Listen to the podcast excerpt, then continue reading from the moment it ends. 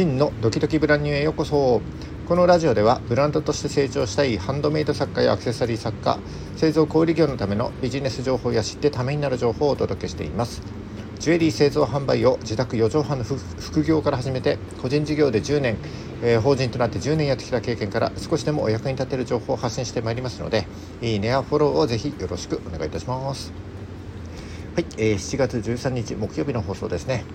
えー、今日も暑いですね。まあ、連日暑い日が続いておりますが、えー、皆様くあのくれぐれもですね体調管理にお気をつけください。えーと、先日リリースされたインスタグラムのスレッズですね皆さん使われてますでしょうか、まあ、結構ね賛否両論分かってているなというふうに思っていまして、まあ、確かにあのホーム画面に全く興味のないアカウントの投稿ばっかりこう流れてきたりあと投稿が保存できなかったりとかまだインサイトがね見れなかったりなどと、え、まだまだねこれからといった感じはありますけれどもまあ、僕的にはね結構気に入って、えー、毎日使っております。で特にインスタではねあんまりプライベートなとこはあんまりしないんですけれどもあのスレッズはこうどんどん流れていっちゃうフロー型の SNS なので、まあ、発信したい時にね情報を投稿できるということでその時々に思ったことや、え、感じたことあとプライベートなことなんかをですね、まあ、言語化するための練習ツールみたいなような感じで、えー、非常にね、え、僕は便利に使っております。で僕のインスタでフォローしてくださっているあのジュエリー作家やアクセサリー作家さん、えーと、他に何かねものづくりをして販売活動を行っている作家さんの方はですねあの基本的にフォローバックしてあの皆さんの投稿もですねあの毎日楽しく拝見させていただいております。でそんな中でですねこう毎日頻繁に上げてくれるあの人たちの投稿からはやっぱりねその人たちのやっていることに対する思いだったりね考え方だったりっていうのがその熱量としてねこうひしひしと伝わってくるわけです。で今日はですねその活動は、まあ、質よりも量だとで量は熱量として伝わっていくよねみたいな話でちょっとお話したいなというふうに思っております、えー、最後までお聞きいただければ幸いでございますよろしくお願いしますはい、えーと、本題に入ります。えーと、これはですねあのキングコングの西野さんが以前おっしゃっていたことにもなるんですけどもまあ、SNS もそうですが、えー、何か目標を持って、えー、活動を始めたことやり始めたことがあればですねまずは質よ質よりも量をこなすことがまあ大事だということを今日はお伝えしたいなというふうに思っております。誰だって最初からこううまくできるわけがありませんし、まあ、SNS だってあのたくさんの人に影響を与えるような共感してもらえるような投稿なんてね最初から作れないと思うんですよね。で以前このラジオでも少しお話ししたんですけども YouTuber のコムドットさんも、えー、動画をですね300回投稿したあたりからようやくフォロワーが伸びてきたっていうふうに言っております。300回ですからね毎日、えー、1個作っても300日かかるわけですからね。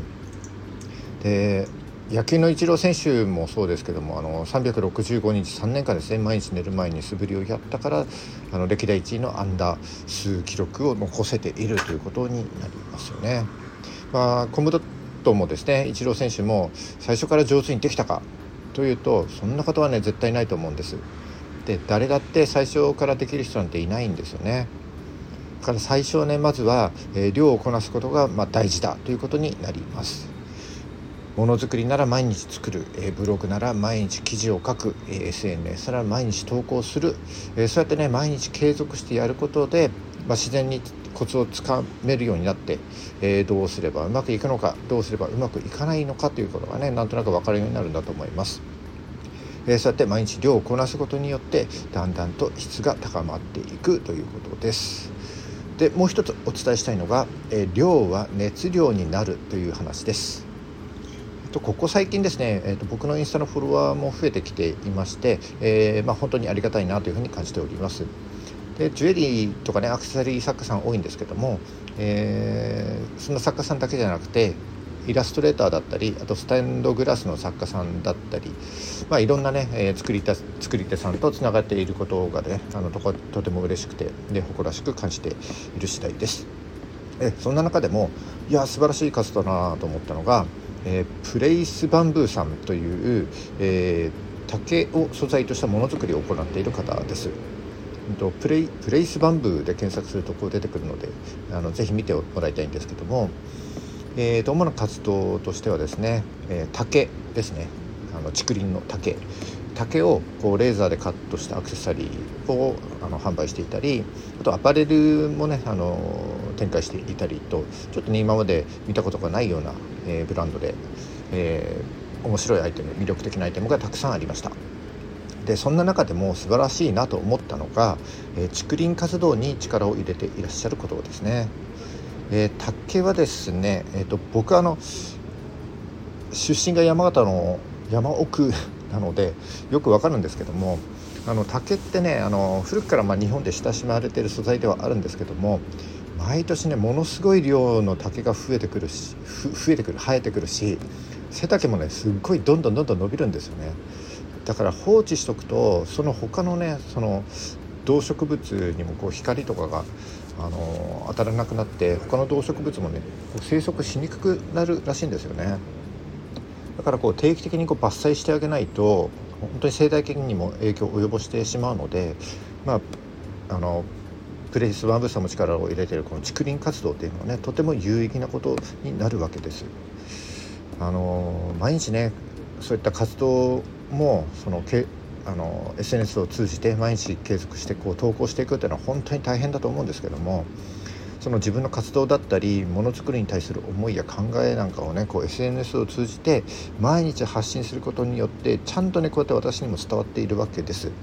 で私に伝わってるくらいなので私以外にもですねあのたとえいいねとかねコメントといったフォロワーの反応がなくてもねちゃんとね伝わっているということになります。えだから、えー、量をこなすということは質を高めると同時にそのまま熱量として、え伝わっていくということになるんですね。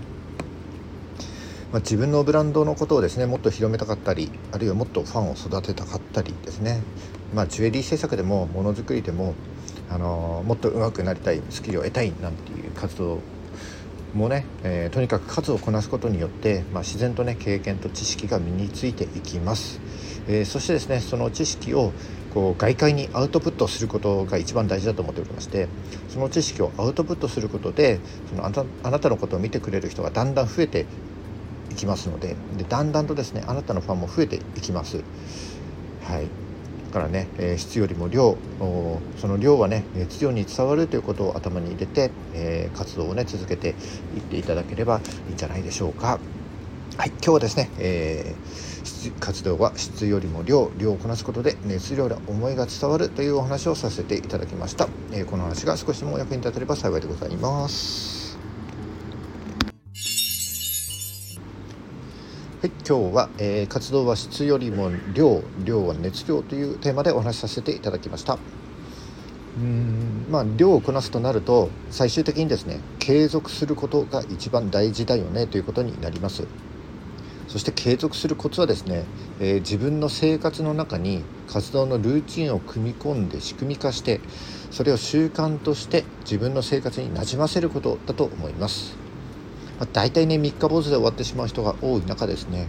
継続できている人っていうのは本当にすごいと思うんですよね。まずはですね3日やってみてで次は7日10日そして2週間とねとにかく量をこなすルーチンを組んで、えー、習慣化を目指してね頑張って活動を続けていっていただきたいなというふうに思います。まあ、なんてちょっとね偉そうなことを言ってますけども、えー、僕のこのラジオもですね、あのー、サイトの記事も SNS もですねまだまだ量が足りないなというふうに思っておりますのでちょっと気を引き締めて、えー、夏の暑さに負けずにですね頑張ってアウトプットしていきたいなというふうに思っております。えっと、プライベートも含めて僕の活動の中心はですね今後インスタとスレッズになっていくかなというふうに思っておりますので、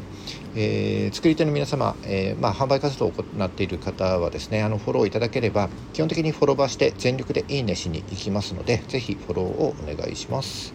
えー、毎日ですねちゃんと皆さんのことを見ております。で見ていますけどもなんかねまだまだいいねしたりないのであのどんどんね投稿していただければと思います。あの次の毎日の投稿ですね楽しみにしておりますのでよろしくお願いします。